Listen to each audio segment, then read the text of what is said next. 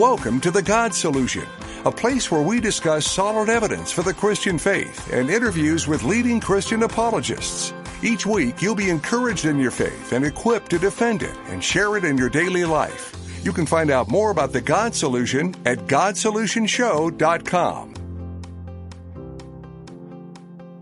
Welcome to The God Solution, where we discuss answers to humanity's questions about God and God's answers for humanity's questions. I'm Nate Herbst, and I am so excited to be back in the studio with you again. Well, today I thought we would talk about something that I've mentioned on the air many different times, but I've never really gone after it and talked in depth about it. That's the extra biblical references to Jesus Christ. So we've all heard that there are many extra biblical references to Jesus Christ. In fact, Carm tells us that there are just as many references to Christ outside of the Bible as there are to Tiberius Caesar, who ruled the known world of Jesus' day. So the evidence for Jesus is overwhelming, even if you get rid of all the Christian evidence, which of course you can't do. The Christian historical evidence is overwhelming, and we know that it is made up at its core of eyewitness testimony. In fact, Richard Bauckham has written his masterpiece, Jesus and the Eyewitnesses, where he demonstrates that what we get in the New Testament at its core is eyewitness testimony. So we can't throw out what we read in the Gospels or the rest of the New Testament, what the New Testament writers tell us about Jesus. But what is exciting is that even if you did throw it all out, you'd still have as many historical references to Jesus as you do to Tiberius Caesar. Now, Carm goes on to tell us that if you were to include Christian references to Jesus, Christian historical references to Jesus, you have four times the historical evidence for Jesus as Tiberius Caesar, who ruled the world of his day. So the historical evidence for Jesus is absolutely indisputable. And even the biggest critics of Christianity today would agree with that statement. You cannot say in a scholarly sense that Jesus did not exist. So, before we even dive into any of this, if you're ever in a conversation where somebody says, I don't even know if Jesus existed, you can tell them with confidence that nobody with any kind of scholarly support would say anything like that. These are the absolute fringe lunatics that would say that Jesus did not exist. The historical evidence for Jesus is absolutely overwhelming. The historical evidence in the Bible is accurate. We can't throw it out. But what I want to do today is kind of interesting. I want to look at some of the other historical references to Jesus, the extra biblical sources outside of Scripture, and see what they say and what they tell us about Jesus and how that lines up with what we read about Jesus in Scripture. Couple weeks ago, I talked about some of the creedal statements in the New Testament. These were songs and poems and things like that that early Christians would have memorized and spoken before they had the New Testament written. And I talked about 20 different things that we can know just from those creedal statements that we find in Scripture. Those included information about the nature and character of God, the nature of Jesus as the Messiah, and even the fact that Jesus is God. Jesus' death and resurrection, Satan's demise, the depravity of man, God's salvation, and the fact that salvation comes by grace through faith, baptism, communion, grace, love and unity in the church, growing in Christ likeness, the greatest commandments, the Great Commission, leadership in the church, the danger of deception, standing strong in the truth, perseverance, and even heaven. Those were some of the topics that the creedal statements uh, dealt with and, and discussed. Well, today we're going to do something similar. We're going to look at what the extra biblical sources about Jesus tell us about Jesus and how that lines up with the rest of Scripture. So it's going to be kind of exciting to dive into this and to meet some new people, some ancient historians along the way, and to find out some of what they tell us about Jesus and how that lines up with what we know to be true of Jesus from the New Testament, which is absolutely historically reliable. So before I go any further, I just want to make that point. The New Testament is absolutely reliable. It comes from God. There's no ancient text that comes anywhere near its reliability. There are thousands of Greek manuscripts and even more thousands of translations from those and even tens of thousands of quotations from those. And all of that together gives us a picture of what was originally written by God. We can know with certainty what was written. And of course, some copies are going to have errors. But since there are so many thousands of copies, we can quickly find the errors and get rid of them. That's the job of textual critics. The thing that we can land on at the end of the day is that the reliability of the New Testament is absolutely solid, and there is not a doctrine of our faith that is in question. We can know with certainty what was originally written, and we can know with certainty that Jesus is who he says he is, and that he did what he claimed to have done for us because we read it in the New Testament. Uh, we know that the New Testament is accurate when it tells us of Jesus' life, his teachings, his miracles, his death, and his resurrection. We know it's accurate. For example, Luke wrote the Gospel of Luke and he wrote Acts. He actually wrote more of the New Testament than anyone.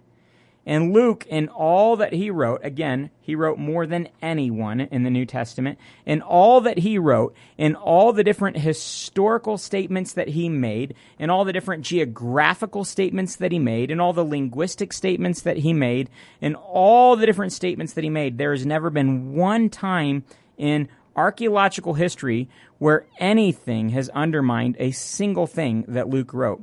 So we know with confidence that we can trust what Luke said and what the other gospel writers said and what the New Testament writers said. That being said, we absolutely believe what we read about Jesus in the New Testament, but it's also fun to look outside of the New Testament at the extra biblical historical statements about Jesus to see what they said about Jesus and how that lines up with Scripture. Now, there are 10 truths about Jesus that extra biblical sources confirm. And we're going to unpack these today. This is going to be an exciting show.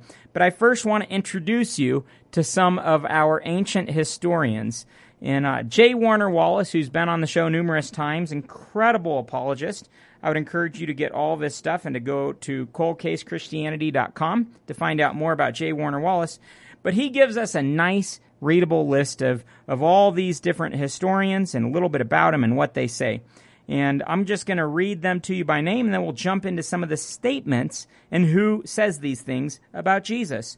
So, first, Phlegon lived between 80 and 140 AD. Second, Thallus, who lived in the first century but was quoted by Julius Africanus in the third century. Tacitus lived in the first and second centuries. Uh, Mara bar Serapion from the first century. Pliny the Younger, also from the first century. Suetonius, second half of the first century into the first half of the second century. Lucian, second century. Celsus, second century. Josephus, first century into the, the very beginning of the second century. Those are some of the people that we're going to talk about today. Phlegon, Thallus, Julius Africanus, Tacitus, Mara bar Serapion, Pliny the Younger, Suetonius, Lucian, Celsus, and Josephus. I'm also going to mention the Babylonian Talmud uh, one time at one point because I think it is significant extra biblical evidence of the resurrection. So we'll jump into that too. But anyway, let's talk about the 10 truths about Jesus that extra biblical sources confirm. First, Jesus' historicity. of course, all these different sources confirm something about Jesus, and it kind of goes without saying. The fact that they're talking about him confirms that he really existed. And this is something that I began the show with today, but it's something that I want to come back to. The historical evidence for Jesus is absolutely indisputable. You cannot refute the historical evidence for Jesus. And all these extra biblical sources that I just mentioned are corroboration of the most basic fact of them all that Jesus was a real person that really walked this earth 2,000 years ago. That is not debatable. That is a fact of history. So, number one, these sources confirm a very simple fact, but an important one that Jesus is a fact of history. He truly walked this earth 2,000 years ago, and no one can debate that. Number two, Jesus' virgin birth. Now, of course, that's a hard, hard, hard thing to prove historically. And of course, you actually couldn't prove that historically.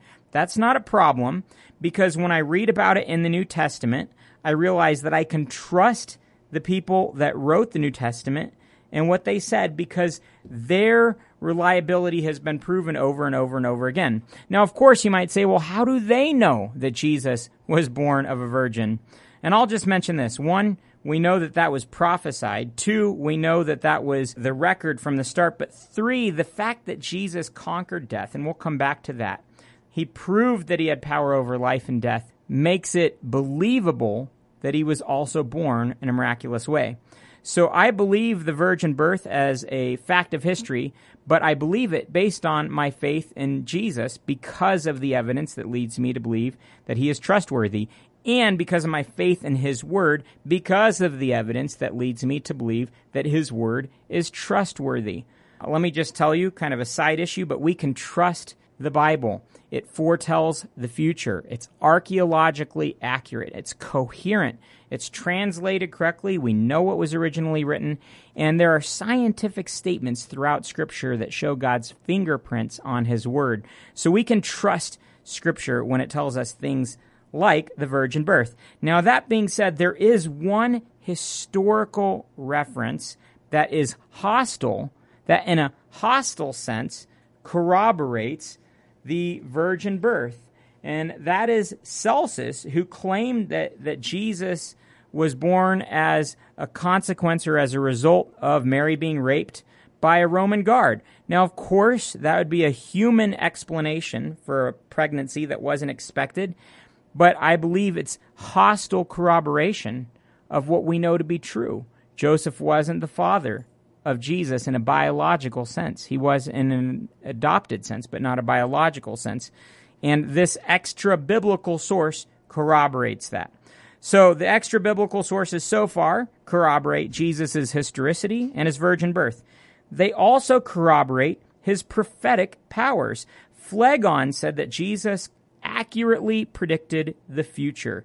Now that's an incredible statement it also blows up naturalism. A, a, lot of times we talk about prophecy, and I think we just kind of uh, forget how big a deal this really is. I spoke at a church this past Sunday, and I spoke a little bit about prophecy and just how incredible a reality it is that in Scripture we have something around a couple thousand fulfilled prophecies. and Jesus alone, easily over a hundred prophecies fulfilled. Some would say over 300. Some of those are vague, but clearly about a hundred are, are there. And all this tells us that, that naturalism falls apart. In fact, if, if there's nothing more than atoms and molecules, there should be absolutely no way to foretell the future. But when we see prophecy, and not just vague prophecies, Isaiah 45 talks about Cyrus by name a century before he was even born. I mean, this is unbelievable. Daniel tells us the year that the Messiah would die for the sins of Israel and for the world. And that was hundreds of years before the Messiah.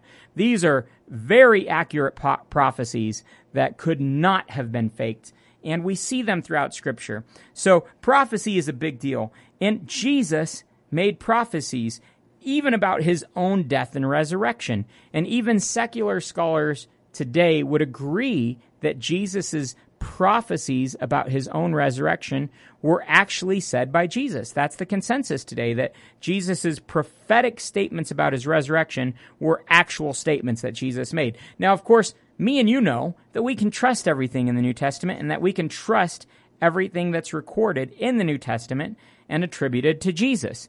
But secular scholars would look at the New Testament and say, oh, we can only accept this, that, or whatever.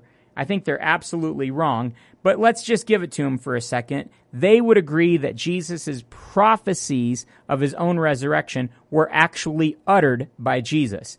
Wow, that's, that's powerful. They can't refute the resurrection. The evidence for the resurrection is too overwhelming. And they can't refute the fact that Jesus prophesied his own resurrection. Absolutely amazing.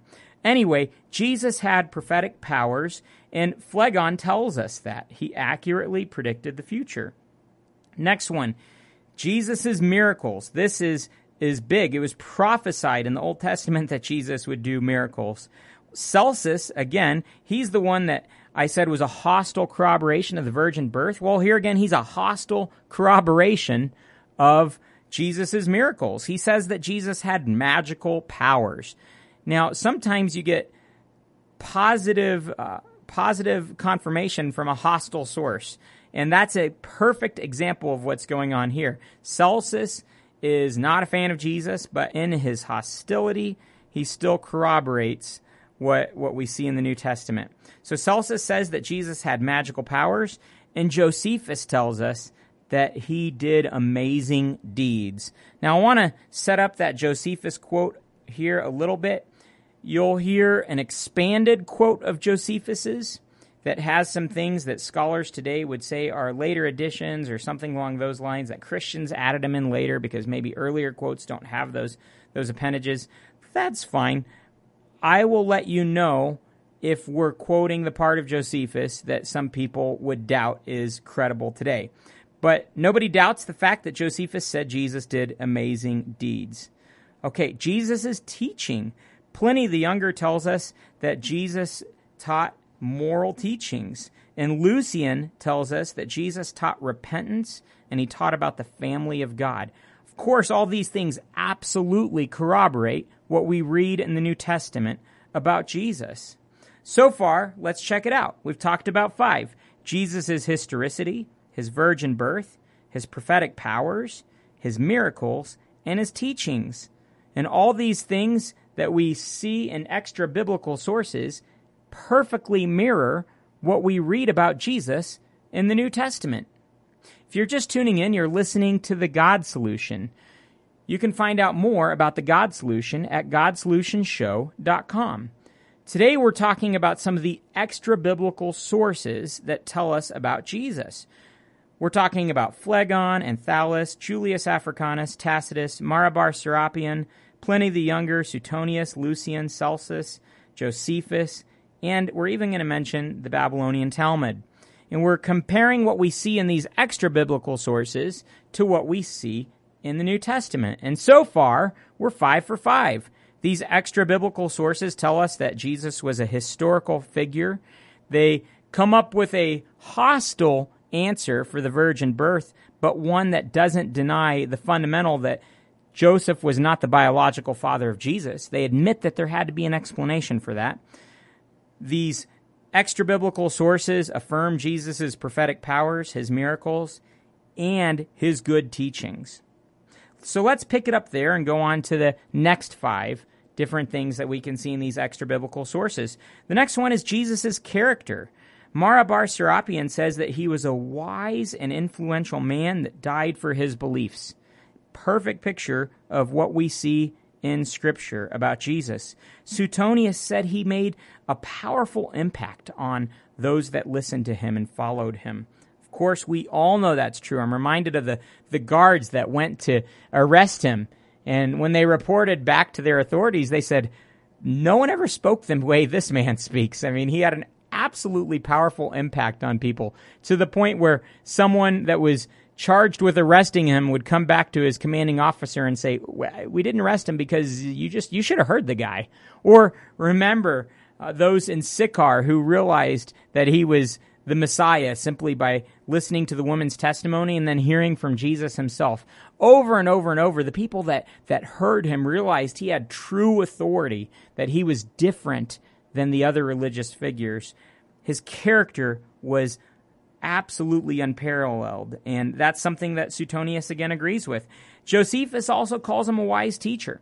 So we realize that his character was truly, truly extraordinary. We know that from Scripture. These extra biblical sources confirm that as well. So that was number six. Moving on to number seven Jesus' death and crucifixion. A lot of different sources uh, affirm this and confirm this. Phlegon says that Jesus was crucified in the time of Tiberius. Obviously, Scripture agrees with that. Julius Africanus quotes Thallus. This is kind of amazing. So, Julius Africanus writes in the third century there's no existing copy of Thallus who wrote in the first century, but Julius Africanus in the third century quotes Thallus's work from the first century that presumably he had access to in the third century, but which we no longer have access to in our day. But he quotes Thallus saying that the earth at the time of the crucifixion experienced an earthquake and that the sky was turned to darkness. This is amazing. It's something that we read in the New Testament, but it's something that is corroborated by an extra biblical source outside of the New Testament. Absolutely fascinating. Tacitus tells us that Jesus was crucified under Pilate.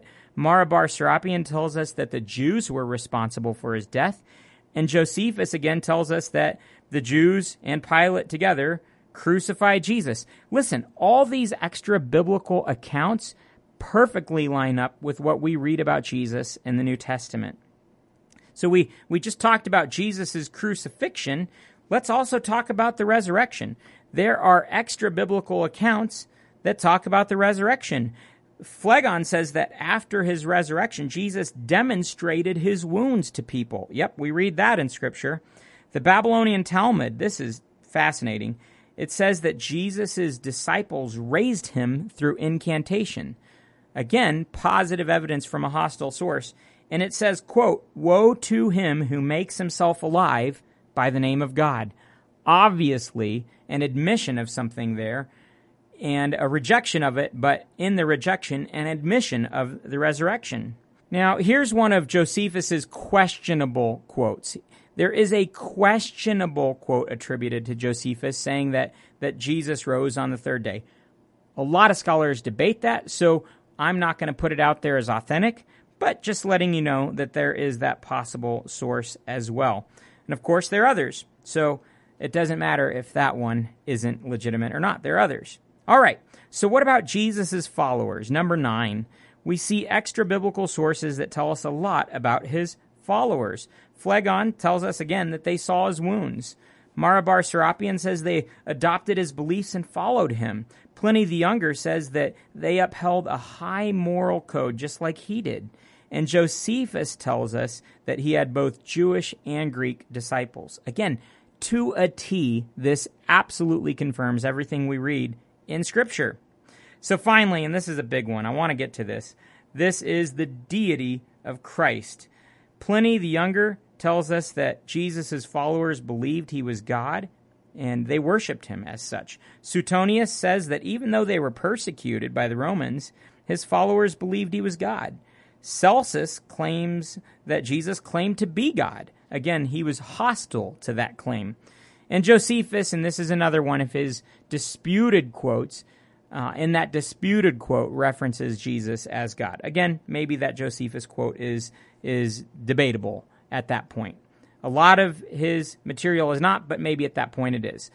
All right, so we've seen here a, an incredible picture of what these extra biblical sources tell us. Since we concluded with the deity of Christ and the fact that we have several different extra biblical sources affirming that his followers believe this from the beginning, I want to come back to, to this issue of the deity of Christ because a lot of Christians are kind of uh, confused about it, for lack of a better word, and even a lot of cults have gotten their start by denying it.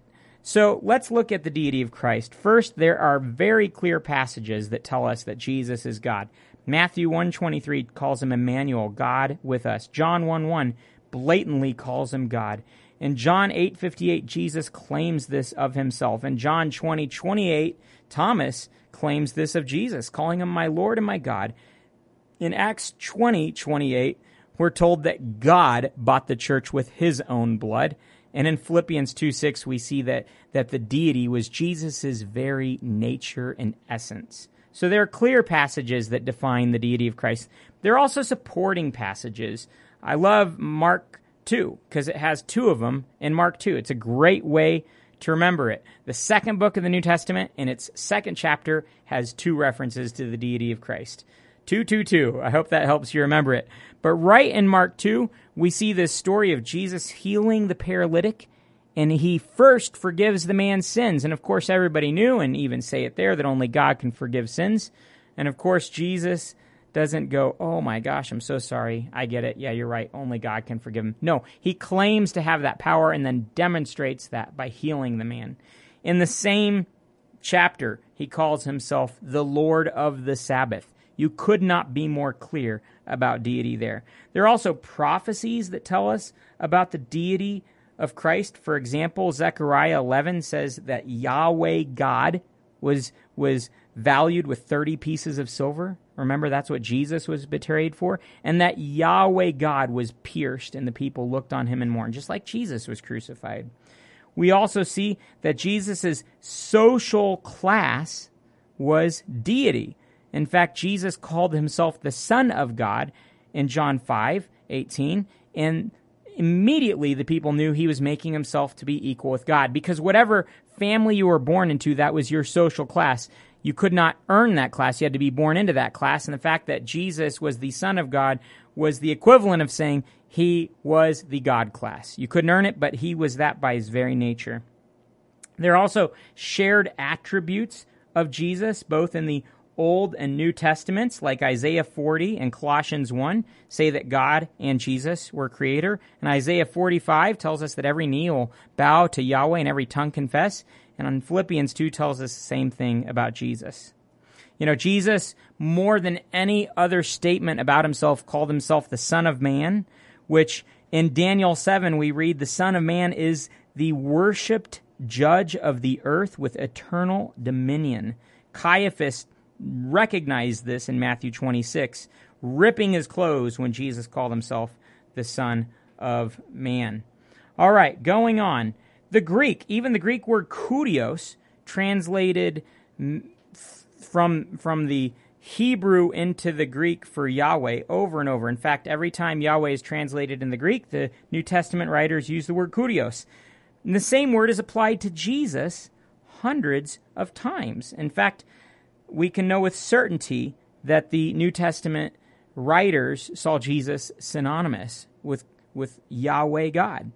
Psalm 32, 1 through 2 tells us, Blessed is the man whose sin the Lord, Yahweh, does not count against him. Paul quotes that in Romans 4, 7 through 8, saying, Blessed is the man whose sin the Lord, Kurios, does not count against him. And then just six chapters later in 10, 9, Paul says that you cannot be saved unless you call Jesus Kurios. It's absolutely clear what he was getting at. You know, there are so many compelling reasons to believe that Jesus is God, and uh, that's all throughout the New Testament. But right here, these extra biblical sources tell us that Jesus' followers believed this from the beginning. So the whole concept that some would throw out that Jesus' deity was a later fabrication of the church, maybe towards the end of the first century or the beginning of the second century because of Paul, because of John, that's complete nonsense. We know right from Mark, the earliest gospel, most likely, we see Jesus portraying himself as God. We see these biblical statements from both the Old and New Testament confirming his deity, and then we see these extra biblical sources agreeing with it as well. Well, today we've talked about 10 different things that extra biblical sources confirm about Jesus his historicity, his birth, his virgin birth, that is, his prophetic powers, his miracles, his death and crucifixion, his resurrection, the, the features of his followers, and even his very own deity. You guys, Jesus really is who he says he is. He really did come to this earth and die on the cross to pay for your sins and mine. We never could have made it to God on our own. We had no chance. God is perfect. We are not perfect. And because of that, there had to be a payment. Somebody has to pay for our sin. And at the end of the day, the only way we could pay for it was an eternity separated from God in hell. But God came and paid for it so we wouldn't have to do that. By dying on the cross for our sins, He paid the ultimate perfect price so that anyone who believes in Him can be absolutely forgiven, saved for all of eternity, and guaranteed a life of meaning and purpose here on this planet today. If you've never taken that step to believe in Jesus as Savior and Lord, please do it right now. Tell him right now, wherever you are, say, Jesus, I believe that you are who you say you are, that you died on the cross for my sins and rose again. Today I ask you to be my Savior and Lord. Well, thank you so much for listening. Please keep sharing your faith with your friends and, and using what you hear here to answer good questions. Keep listening. Please tune back in next week. Go to GodSolutionShow.com for all of our past shows and even to leave us a comment about the show or what you'd like us to address. Well, like I always say, an open mind, honest heart, humble disposition, and diligent search always lead to Jesus. Thanks so much for listening. We'll talk to you again next week. You've been listening to The God Solution. We hope that you were encouraged by what you heard today and are better equipped to share Christ this week. You can get the audio from today's broadcast and all the past God Solution shows at GodSolutionShow.com. Thanks for listening and being a.